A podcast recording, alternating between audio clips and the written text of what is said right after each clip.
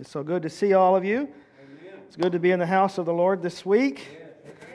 Um, it's Sunday, it's the Lord's Day. I will rejoice and be glad in it. Luke chapter 6, beginning in verse 27. Jesus is speaking, he's preaching, and he says, But I say to you who hear, anybody here? Love your enemies. Amen. Do good to those who hate you. Bless those who curse you. Pray for those who abuse you. To the one who strikes you on the cheek, offer the other also. And from the one who takes away your cloak, do not withhold your tunic either. Give to everyone who begs from you, and from the one who takes away your goods, do not demand them back. And as you wish that others would do to you, do so to them. If you love those who love you, what benefit is it to you? For even the sinners love those who love them. And if you do good to those who do good to you, what benefit is that to you? For even the sinners do the same. And if you lend to those from whom you expect to receive, what credit is that to you? Even sinners lend to sinners to get the same amount back. But love your enemies and do good and lend, expecting nothing in return, and your reward will be great. And you will be sons of the Most High, for He is kind to the ungrateful and the evil. Be merciful, even as your Father is merciful. Judge not, and you will not be judged. Condemn not, and you will not be condemned. Forgive, and you will be forgiven. Give, and it will be given to you. Good measure, pressed down, shaken together, running over, will be put into your lap. For with the measure you use, it will be measured back to you. Let's pray. Father God, we thank you for your word. It is righteous and holy. And we ask you right now to give us the grace of humility, to see your glory in it. Open our eyes, O Lord. In Jesus' name we pray. Amen, amen, and amen. So, over the next couple of weeks or so, maybe more, I don't know, we'll see. Uh, I want to speak to you. I want to try to give you a, a biblical perspective on money and possessions. This will not be easy, I don't think. There will be likely things that may make you uncomfortable. You know, anytime someone challenges your long held perceptions, there's always going to be some tension. And if uh, we're not careful, we can allow that tension to turn into a root of bitterness or anger. So, my challenge to you, as always, is that you, you hear me with an open heart and with an open mind. And, and above all, I would like for you to, to, to hear me in love, because that is exactly what is driving me to say the things that I will be saying to you. Amen. Amen. I love you. I mean that. I really do.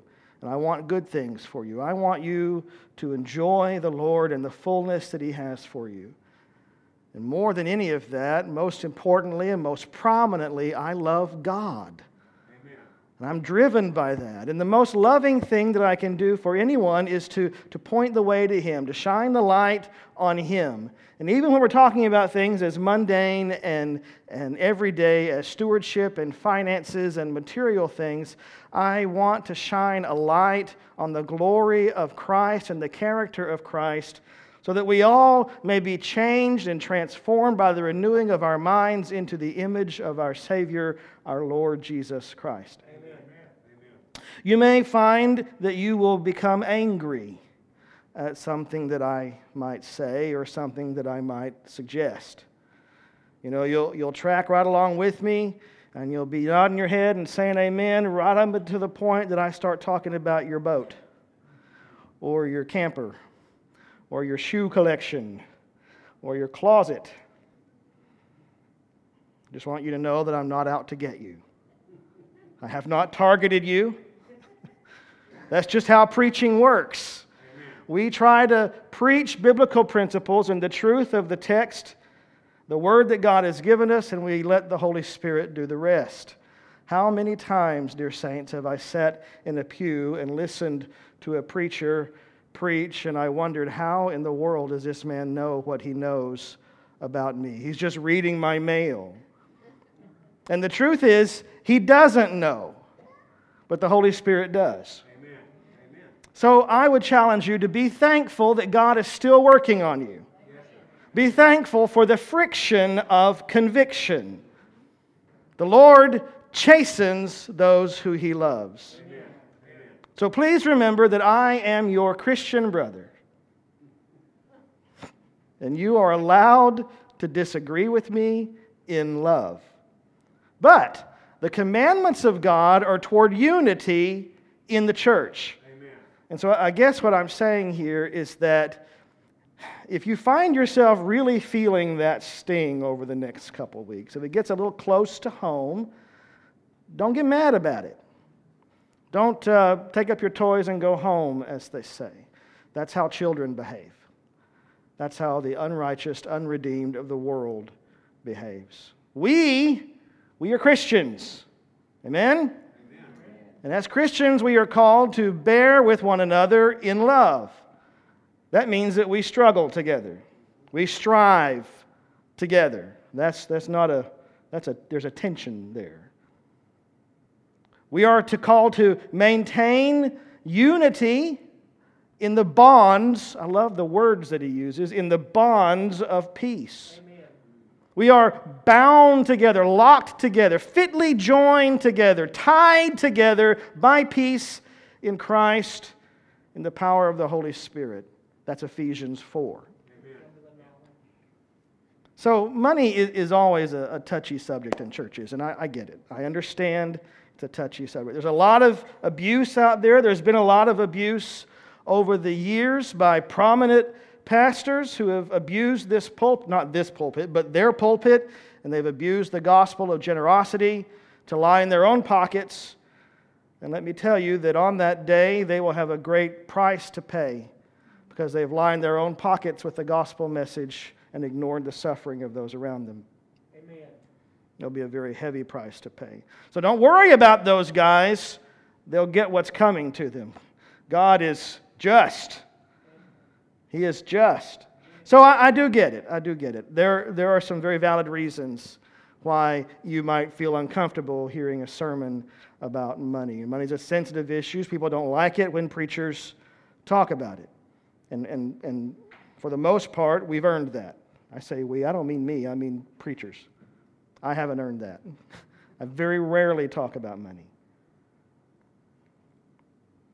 For decades, the church by and large, in order to, to keep people from becoming offended, because this is a sensitive issue, they have taken what I think is a very wicked position of don't ask, don't tell when it comes to money and possessions. There is, there is so much in how we spend and what we do with what God has given us that is a mirror into our souls. It is a, if you ever there was a litmus test for the condition of your salvation, that's it. Listen, there are, are people in this congregation who will verify what I'm about to say, and that is that I have no problem asking you about your giving. Especially if you come to me with a financial need. You want me to pray with you for a financial blessing, or you need me to believe with you and stand with you for God to meet a financial need for you, my first question to you is going to be How are you doing in your giving? Have you been faithful in your giving? Amen. That's not because I'm unloving, it's not because I'm trying to get anything from you. I don't, I don't get it. I cannot pray for you. The only way that I can pray for you if you have not been faithful in your giving is to pray that God would make you a giver. The only way that I can pray so that you can receive whatever it is that you need to receive from the Lord is that He would first turn you into a giver. Amen. You must sow before you can reap. The seed comes before the harvest. I can't pray that God would bless you financially if you haven't been faithful in your giving. I just, I just feel foolish about it. I feel foolish about it. I feel foolish going before my God and King and saying, Oh Lord, Give to them. They haven't trusted you, they haven't been faithful to you in anything you've given them already, but go ahead and give them some more. That's foolishness. I just can't do it. What I will do, what I can do instead is pray, God, turn them into givers.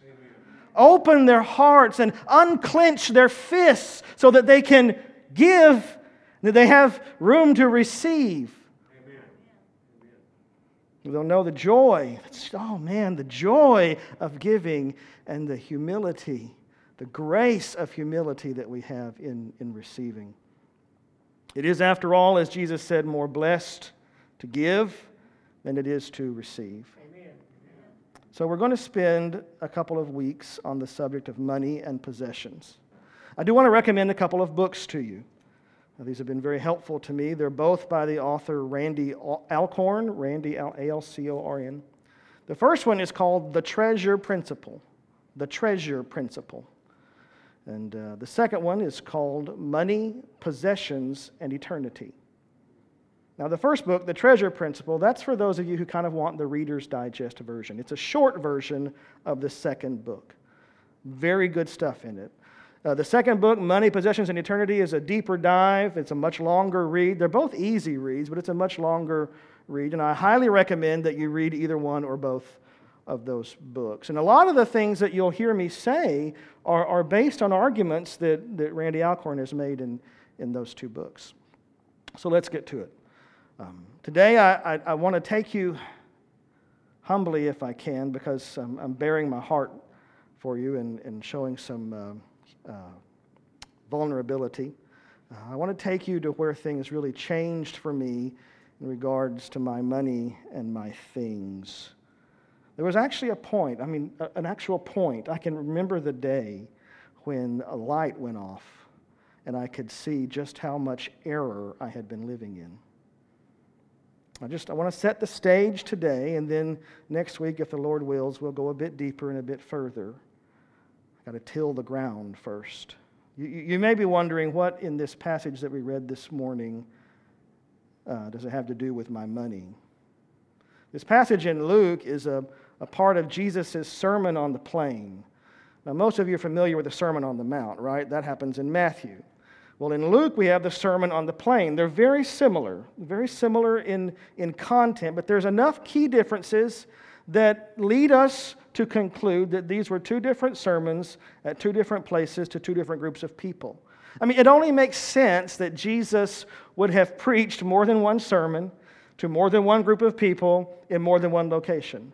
People try to use the differences between the Sermon on the Mount and the Sermon on the Plain, and they use that as a discrepancy in the gospel to point to the, the unreliability of the gospel. And that's just not even the case. They're, they're talking about two different accounts, two different things that happened if we just, we just glance through this passage, because we have been so, uh, we've been made so familiar with the Sermon on the Mount, everyone knows that sermon. That's a great, it's the longest sermon that we have. Sermon on the Plain is a little bit shorter. Few preachers go to here to preach when they're preaching the Sermon on the Mount, because this one was on the plain. The one on the Mount was on the Mount. So, and it's the first one. It's the one that we have that comes first in the Gospels. It's the longest one, so they normally go there. So we've all heard it. We've heard the Beatitudes. We've heard all these things. If we read this passage and just, just glance through it, we're going to see some very familiar themes, very familiar phrases that stick out to us. Things like love your enemies.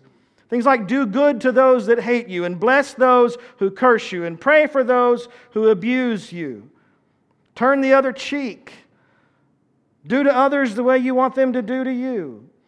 I'm going to confess to you, I don't think I'm alone in this confession. I know that there are, are many people who I, I think would probably say the same thing as what I'm about to say. For a long time, I didn't feel like I had a problem with any of this. I mean, I already prayed for blessings for those who, who abuse me. I do that. I pray for good things for them because I want good things. Uh, if someone presents himself to me as an enemy, it's just ingrained in my head. I'm, I'm not supposed to respond in kind. Why is that ingrained in my head? I grew up in Sunday school. I've been taught that all my life. This is part of the foundation of who I am. If I'm attacked, I admit I feel a certain sense of righteous satisfaction in not attacking back. Amen. I feel like I did these things pretty well. Have I been perfect at them? Certainly not. Do I ever lose my temper? Yes. Have I ever responded in kind? Yes. Have I ever gotten angry? Yes. But on balance, on the whole, I generally felt I did a pretty good job at these things. And I think a lot of Christians could say that. It just, they just seem like they're obvious Christian things to me, especially in the way that, that Jesus prevents, uh, presents them as in these, these opposite, uh, opposite things, you know, love and hate, and, and praying and, and cursing, and blessing and abusing. Treat others the way you want to be treated. That only seems fair, right? So, my Bible reading plan, it takes me through the Bible from cover to cover every year. And so every morning I get up and I get ready and I, I sit with my Bible and my coffee and I pray and then I read. And in addition to everything that I pray about, before I, I finish praying, I always pray about my reading. We want to go to the Word in prayer. Always want to humble ourselves in prayer when we go to the Word. And so that's what I do. And I, I pray, Lord, open my eyes to what I'm about to read. Give me wisdom to see your glory on every page. Wash me in, in the water of this, this precious word. And that, that's my prayer before I go to the Bible. And then as I read, I'm, I'm looking and I'm seeking. I'm actively trying to engage with the text. I'm, I'm taking notes and I'm making observations. And that has led, church, I can't tell you, that has led to some real transformations in my life, some real real ways that I've had to change how I approach certain things. There, there have been some, some uh, huge assumptions and things that I've held as long held beliefs over my life that I've, I've had to tear down because the uh, way I was taught that didn't really line up with what I was reading. And so I've had to, have to, I mean, it's been a transformative process, and the Word will wash you and transform you if you will engage with it. But more than anything, of all the things that, that the Word has taken me through and all the changes that have made in my, in my heart and my attitude, more than anything in recent memory, about a, about a year and a half ago, this passage from Luke absolutely turned me upside down. I mean, head to toe. And that's even with the notion that I held that I was pretty good at all these things. I thought I had it, and then I really read it. See, I'm reading right along. I'm very familiar with this passage, and I come to this verse, verse 30, Luke chapter 6, verse 30, where Jesus says, Give to everyone who begs from you. And it stopped me dead in my tracks. See, I'm, I'm reading and I'm, I'm feeling pretty good about myself up to this point. I'm already a giver. I bring my tithes into the storehouse. Now, don't worry, those of you who clenched up, this is not a message about tithes. That will come later. Not today, though. I am already faithful in my giving to the church. I have been for most of my life. So I've got this. I try to do good even to those who hate me. I pray for those who curse me. I've got it. I give to the church. See, I, I'm a giver, Lord. But I read this verse, these words that my Lord spoke, his commandment to me and to all of us, and it's like a, a veil was lifted from my eyes and I could finally see. I give to God's house, but I had fallen very short in giving to his kingdom. I told you I write notes as I, I read, and that's where a lot of my Jesus, Joy, and Coffee posts come from. Sometimes I, I'm reading and I have a, a, thought, and I think, well, others might benefit from this, and so I, I post it up. Most of it's just from me, though. But on that day, when I, I came to this passage, this is what I wrote I said, I stand convicted. I do not give to everyone who begs. No, I make judgments about the worthiness or the truthfulness of their request. And I lack faith in God's provision. I often think if I give it, I won't have it when I need it. And that, church, was a devastating conviction for me. Not only did it illuminate my selfish and self righteous, my, my judgmental attitude that I have towards others, but it shined a very bright light on a very dark lack of faith in God and my failure to trust Him. It became devastatingly clear to me that as much as I tried to follow that golden rule, do unto others as you would have them to do unto you, I fell embarrassingly short. Church, I, I admonish you do not gloss over or pass by this verse. Because most of us read this and we think it means something different than what it says. It can't mean give to everyone who comes to you begging. Surely we are supposed to do some sifting, right?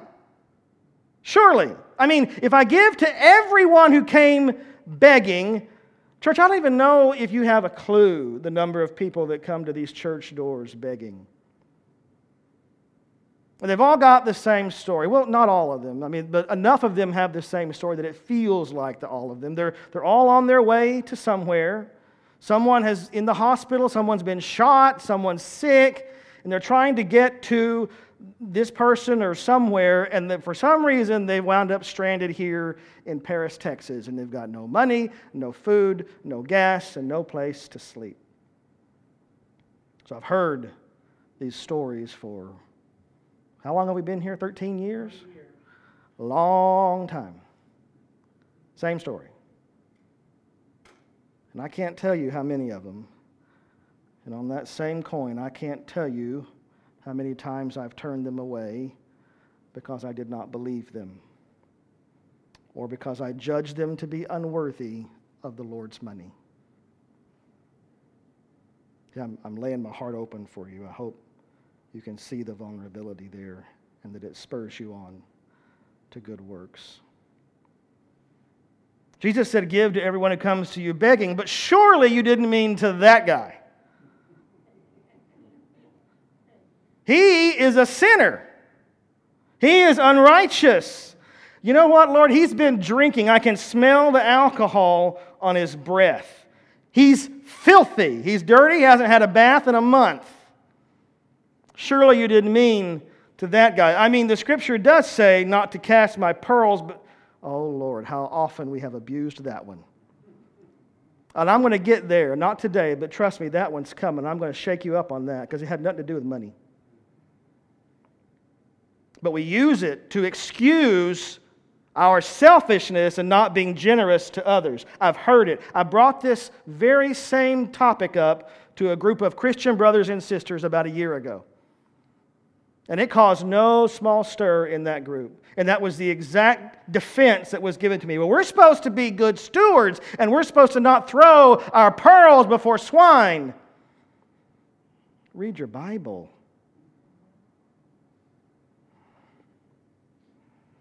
In the name of righteous stewardship, in the name of being a good steward with the Lord's money, I denied help to those who came to me begging.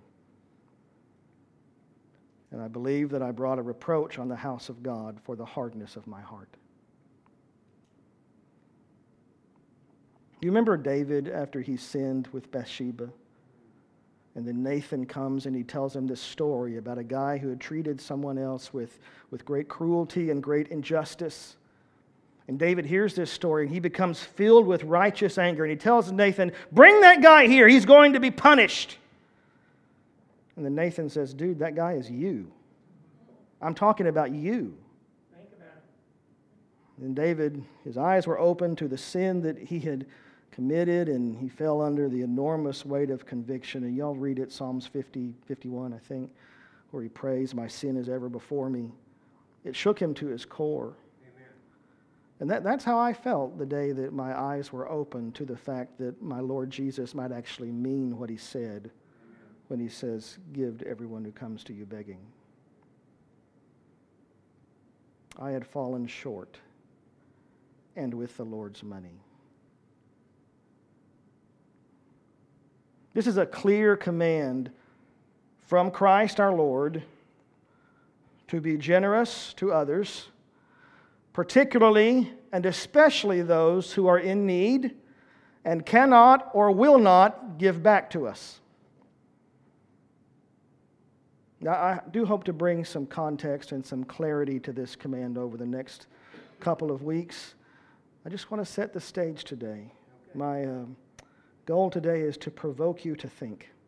Amen. I want you to get your mind working. I want to give you something to think about over the next week.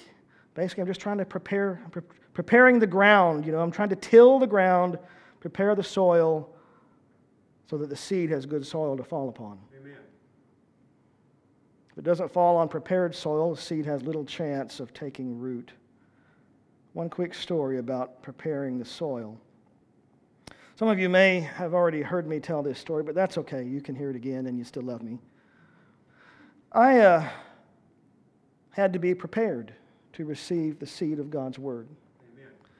So the Lord had to do some tilling and He had to do some rooting in my life uh, to get me ready for what He's going to show me in Luke. And He knew when that He knew exactly. The, nothing is an accident with the Lord. He knew exactly on this day he's going to be reading in Luke. He's going to read Luke chapter 6, verse 30, and it's going to prick him in his heart. And if I don't get his heart ready to receive it, he'll just read over it like he's always done, and it won't matter.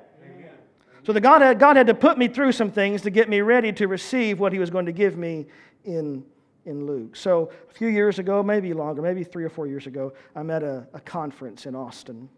And it's a huge conference. It's 10,000 plus people at this conference at the Austin Convention Center.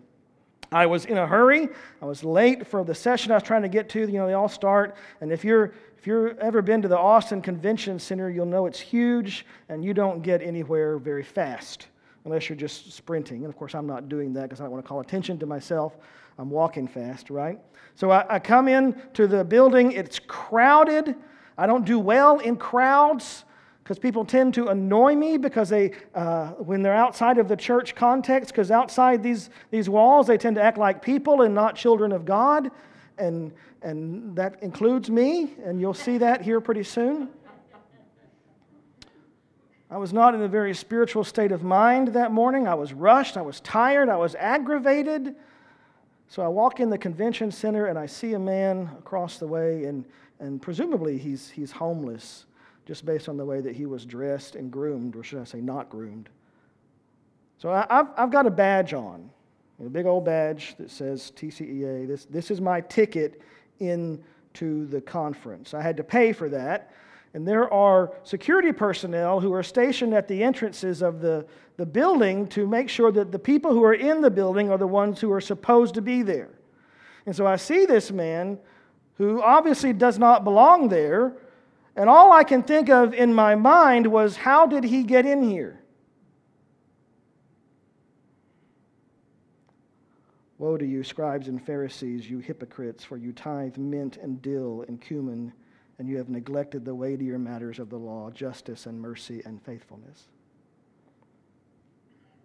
So, of all the thousands of people that are pouring into the building, I mean, literally hundreds coming in the door the doors with me. This man singles me out and he heads straight to me.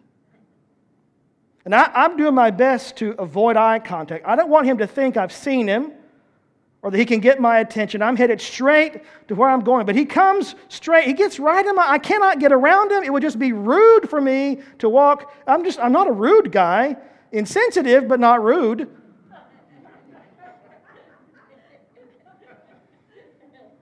So he gets to me and he asks me, before he gets to me, I'm thinking, man, I can't help you. I don't, you know, I'm at a, out of town. I'm at a conference with thousands of people. I have to walk the streets back and forth to the hotel. I don't carry cash with me. I've only got my debit card, my credit card. Um, I don't have any money to give you. I can't, I can't, you don't have a money machine. I can't do that. I'm thinking I can't help you. So he gets to me and he asks me for something to drink. You know, it's always, you got a, you got a few bucks. Or, man, I'm hungry. Can you get me something to eat? That's what, it's, that's, that's what it usually always is. And I'm prepared for that. I'm prepared for, man, can I have some money or can I have something to eat? No, I don't have any money, and man, I'm in a hurry. I can't help you with, something to eat. There's no place to eat in here, in here anyway. What does he say to me? He says, Can I have something to drink? Not something to eat, not cash, but something to drink. He said, Could you help me with something to drink? I'm sure thirsty. I remember it. It's burned in here. Lord, let it never, never leave. Let me always have it burned in here. So I, I shook my head very quickly because remember, I'm in a hurry. I'm on my way, and I'm prepared to tell him I can't help you. And that's what I said I can't help you, I'm sorry. And I continued walking toward my destination. I got maybe 10 or 15 steps down the way, and then it hit me like a ton of bricks. Whatsoever you've done to the least of these, you've done unto me. That's what came to me. And so I, I stopped, dead in my tracks to the hotel that I was staying at, they, it's just, you know, a lot of people, a lot of hotels, they charge you for water. They put bottles of water in your room and you pay three, four bucks for them. And, but not this one. This one, it was part of the room. They put two, two 20 ounce bottles of Dasani. That's the good stuff. And, and that's complimentary. It's part of the room. So before I left the room that morning, I had taken those two bottles and I'd put one on either side of my backpack in the mesh pockets of the backpack. So I had two bottles of water on me on my person, within easy reach. He didn't ask me for what I couldn't give him. He didn't ask me for money. He didn't ask me for food. He didn't ask me for what I didn't have. He asked me for what I had, not just what I had, but what I had in abundance. And these bottles were complimentary. I didn't even pay for them, they came with the room. I stopped dead in my tracks. Whatsoever you've done to the least of these, you've done unto me. And I said, Lord, what have I done? And so I, I turned around and I tried to find the man because I, I was convicted. I wanted to correct the mistake I had made. Lord, let me correct this mistake. I, this man was on crutches, he was hobbling. Oh, it just gets worse, doesn't it? it's just worse. God creates this perfect storm of things just to, to open my eyes. I looked everywhere. I went everywhere he could possibly have gone in the time it took me to take 15 steps, and I could not find him anywhere. I'm not even sure he was real. I'll be honest with you. Real enough to me. The whole time I, am searching for him, I'm desperately looking for him. I can hear a voice thundering in my head, and it's the voice of my Lord, and he's saying, If any man thirst, let him come to me and drink. How, how devastating that he asked me for something to drink.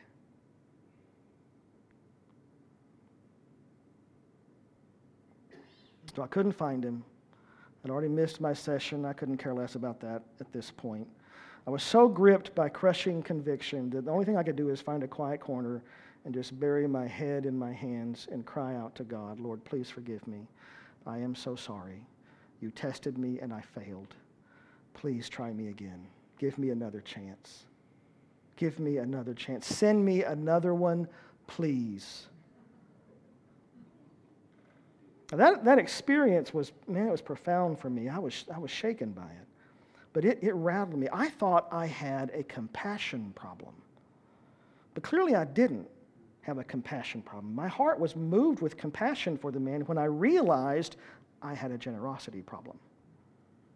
I had a selfishness problem. He had to prepare the ground, till the soil to get me to where I could receive what he had for me here in Luke. Give to everyone who begs from you. So the day I read that and it opened my eyes in that profound way, I I wrote two notes. I told you the first one, so here's the second one. I wrote, Does God give commands that he does not follow? If we are to give to everyone who begs, then does it not follow that God himself gives to everyone who comes to him with open hearts and open hands? The basic truth of the matter, church, is that we are all beggars. Every last one of us. We have nothing to bring to the king's table. nothing of any value.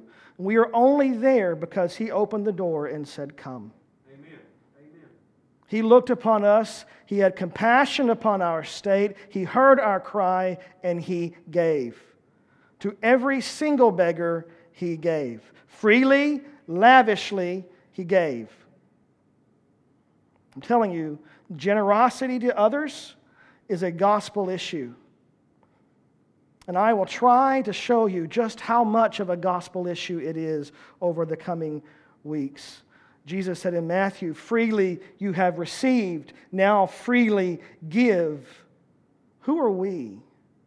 Who are we who have received so richly, so much, so generously? Who are we to be stingy and selfish with what was never really ours to begin with? Amen. Amen. You can go to church, you can hear a message, message about tithing on any given Sunday. And, and, and we will get there. I don't think you can have an honest discussion about biblical uh, stewardship and finance without talking about the tithe. So we'll get there. But I, I wasn't going to start there.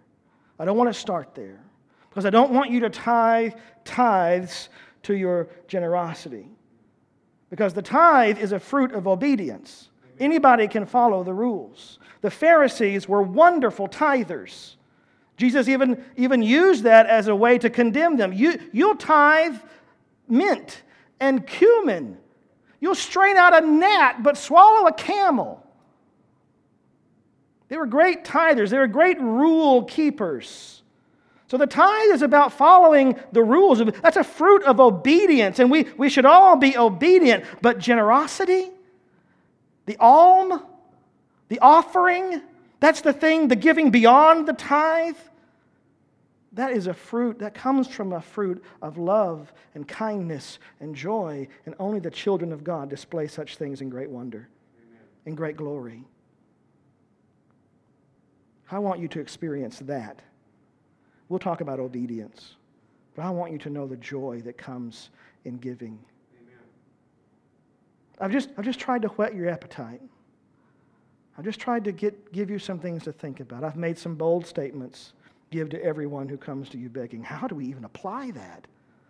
What happens when I drive up and there's a guy on the street corner with a sign? What do I do in that situation? Have you put me in a situation where I can't be obedient? I've got, I've got a story about that too. That's coming. Where I felt like, God, you've, you've set me up to fail. But no, no, He doesn't do that. We'll talk about all that. I just want to whet your appetite. I want to get you to thinking. Get you to thinking. You know, as we think we've got it, we read passages like that and we think, surely he doesn't mean that guy. Is it possible that maybe he does? Okay. Hope you're sufficiently curious for next week. All right, let's pray. Father God, I thank you so much for your word. You are good to us, and I pray that we have been able to receive it with humility. Lord, send us from here with our minds turning. And because of that, Lord, send us straight to your word to seek answers for the questions that we may have. For in it, in that word, is it's precious. It is life to our souls. And Lord, I hope to be driven to it every day. Father, give us compassion for our fellow man. Keep us safe as we go our separate ways and bring us back safely. In Jesus' name we pray. Amen. Amen. Bless you all. Love you so much.